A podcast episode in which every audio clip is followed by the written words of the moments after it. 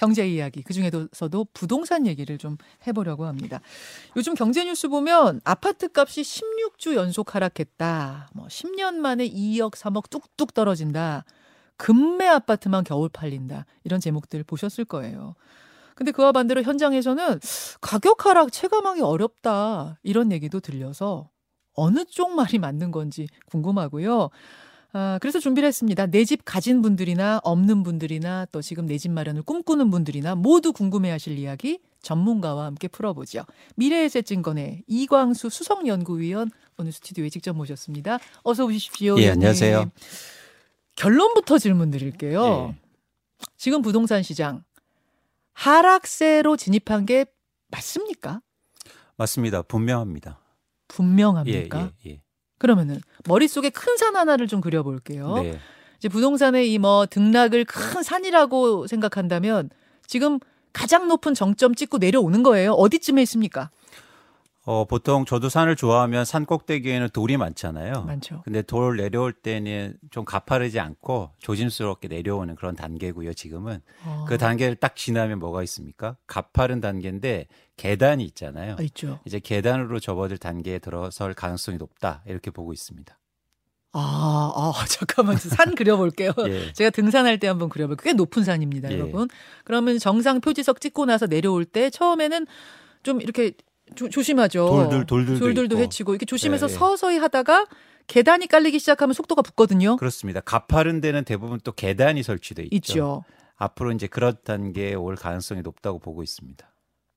아, 이 질문이 가능한 질문인지 모르겠지만 일단 네. 질문 드리긴 할게요. 뭐냐면 최정점 대비 최대 몇 퍼센트까지 더 떨어질 수 있다. 몇 퍼센트까지 떨어질 수 있다고 전망하십니까?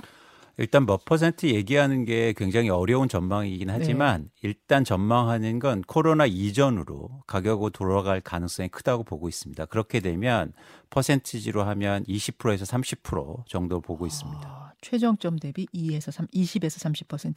지금 뭐 청취자 문자도 막 들어옵니다만 아, 근데 현장에서는 좀 다르다 이런 얘기가 들어와요. 아파트가 하락이다 뭐 몇 억씩 떨어지다 이런데 막상 가보면 체감이 어렵다.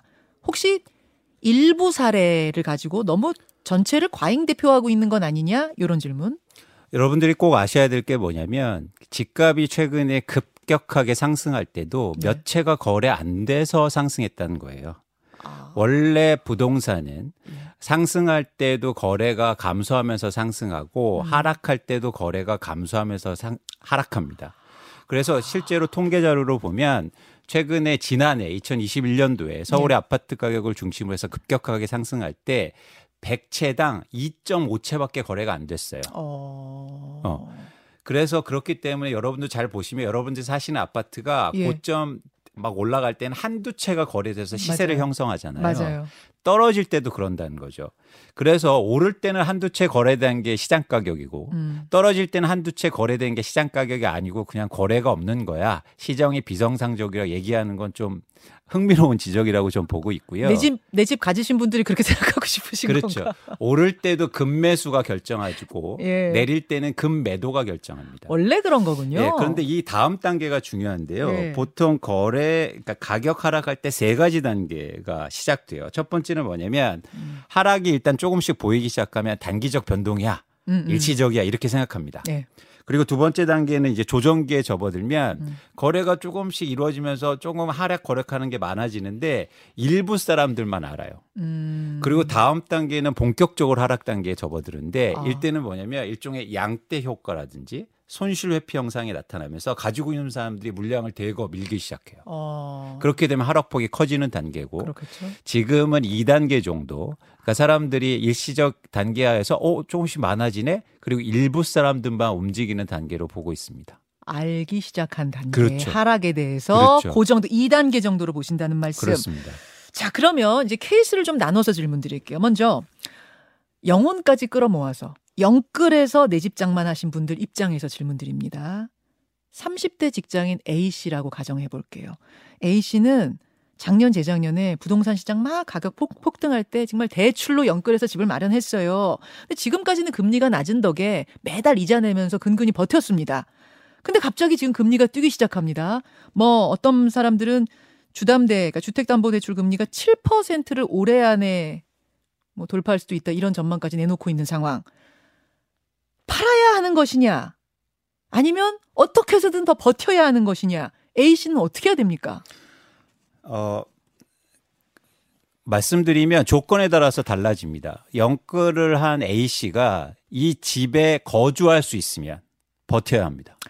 아, 이게 투자 혹은 투기 차원이 아니라 내 집이면 네. 그리고 투자했더라도 그 예. 집에 들어가서 살 수 있으면 아, 아 그렇죠. 예, 그럼 예, 버팁니다. 예. 근데 도저히 살 수 없는 조건이에요. 아, 내가 서울에서 일하는데 부산에 집이 있다든지 뭐 이런 식. 혹은 대구에 있다든지. 네. 과도하게 전세를 껴서 갭 투자를 했거나 아니면 과도하게 빚을 알아서 내가 도저히 그 안에 들어갈 수 없는 상황. 예. 그러면 그 분들은 파시는 게 맞다. 음. 이렇게 말씀드릴 수 있습니다. 음, 그렇지만 내가 지금 깔고 앉아서 사는 집이면 버티는 게 나요. 그렇죠.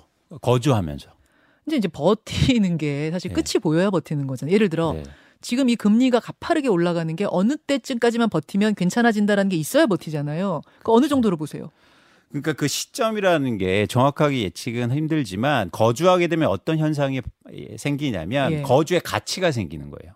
거주의 가치란 게 무슨 말이에요? 살면서 내가 어쨌든 뭐 반대로 해서 내가 이 집이 없다면 전세라든가 월세를 내고 살아야 되는데 예, 예. 그만큼 코스트가 일종의 비용이 절약되는 측면도 있고 그렇죠.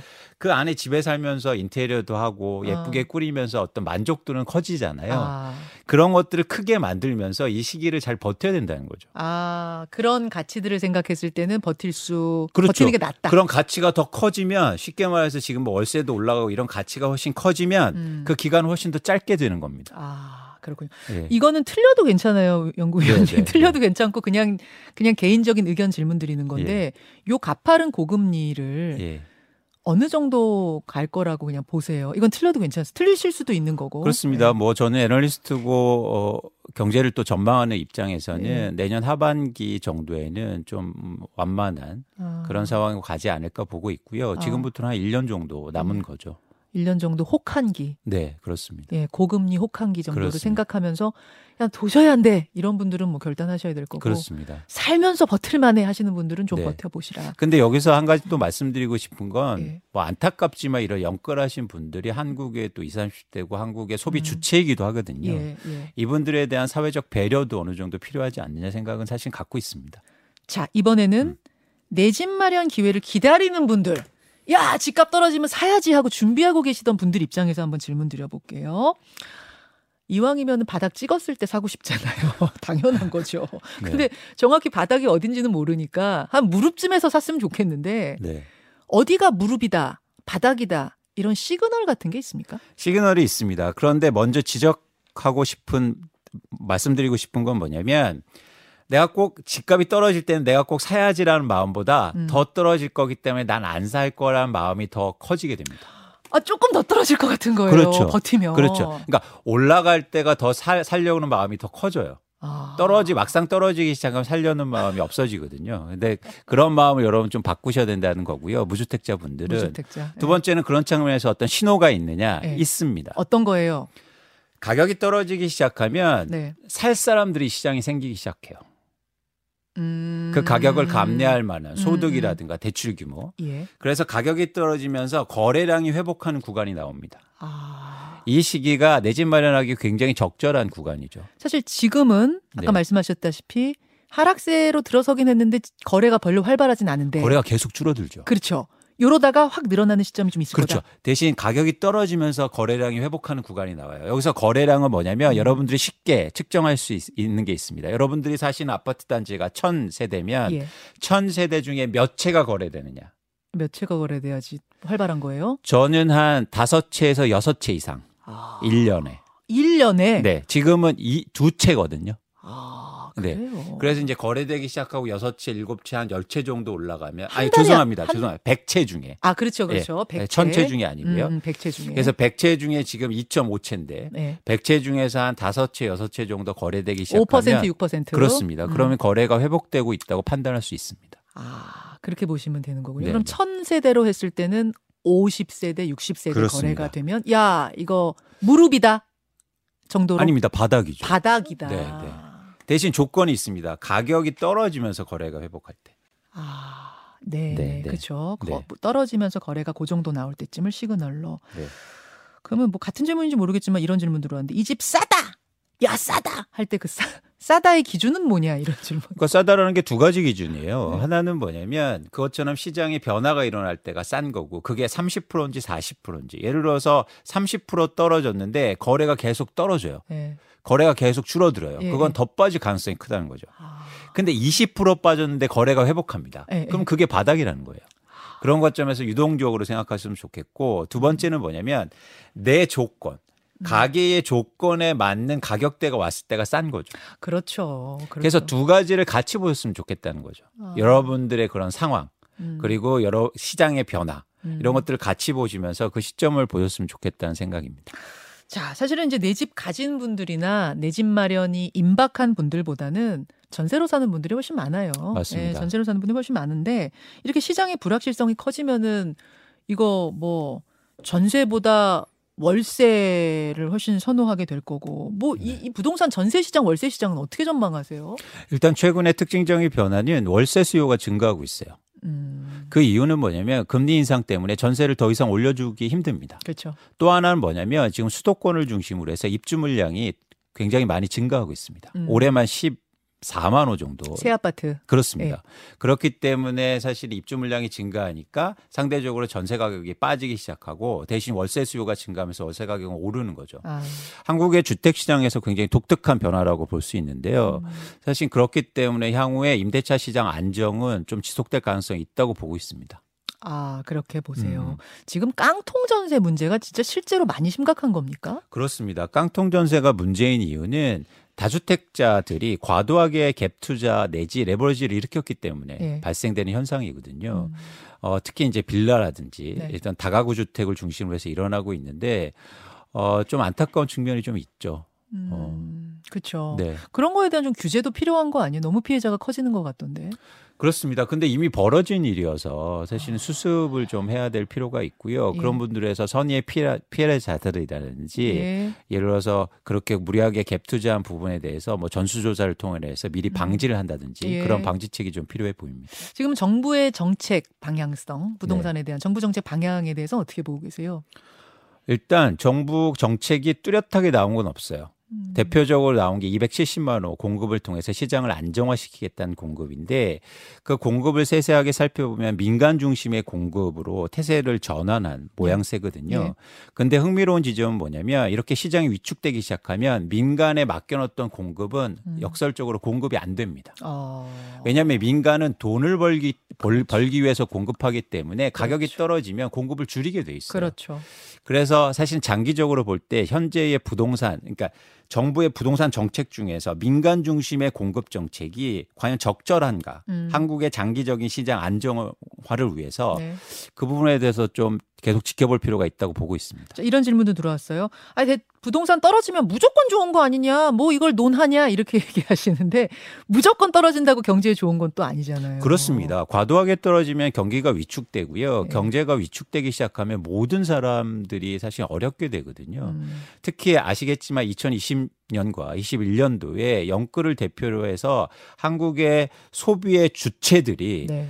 과도하게 부채를 일으켜서 높은 집에 집을 사놨기 때문에 과도하게 집값이 하락하면 경제 전체가 사실은 위기에 빠질 수 있다는 측면에서 저희가 지속적으로 좀 위기 의식을 갖고 있습니다. 음, 엄청나게 올랐던 부동산 시장이 정상화되는 거, 안정화되는 건 맞지만 네. 급격한 폭락으로 경제 주체들이 무너지는 현상은 한국 경제에 엄청난 타격이다 그런 말씀. 그렇습니다. 근데 자산 시장은 음, 특이한 게 뭐냐면 네. 완만한 하락과 완만한 상승이 없습니다. 아, 급격하게 상승하고요. 급격하게 경착륙할 가능성이 있어요. 그래요. 예, 그런 측면에서 사실은 정책이라든가 예. 경제 주체들이 그런 부분에 대한 우려를 분명히 가지셔야 됩니다. 알겠습니다. 알겠습니다. 자, 내 집 마련을 뭐 영끌해서 하신 분들 꽤 많으시고, 지금 문자도 들어오면 꽤 많으시고, 또 언제 집 사지 준비하고 계시는 분들, 이런 분들을 위해서 오늘 굉장히 실질적인 정보 많이 주셨어요. 아, 미래에셋증권의 이광수 수석연구위원, 오늘 고맙습니다. 맞습니다.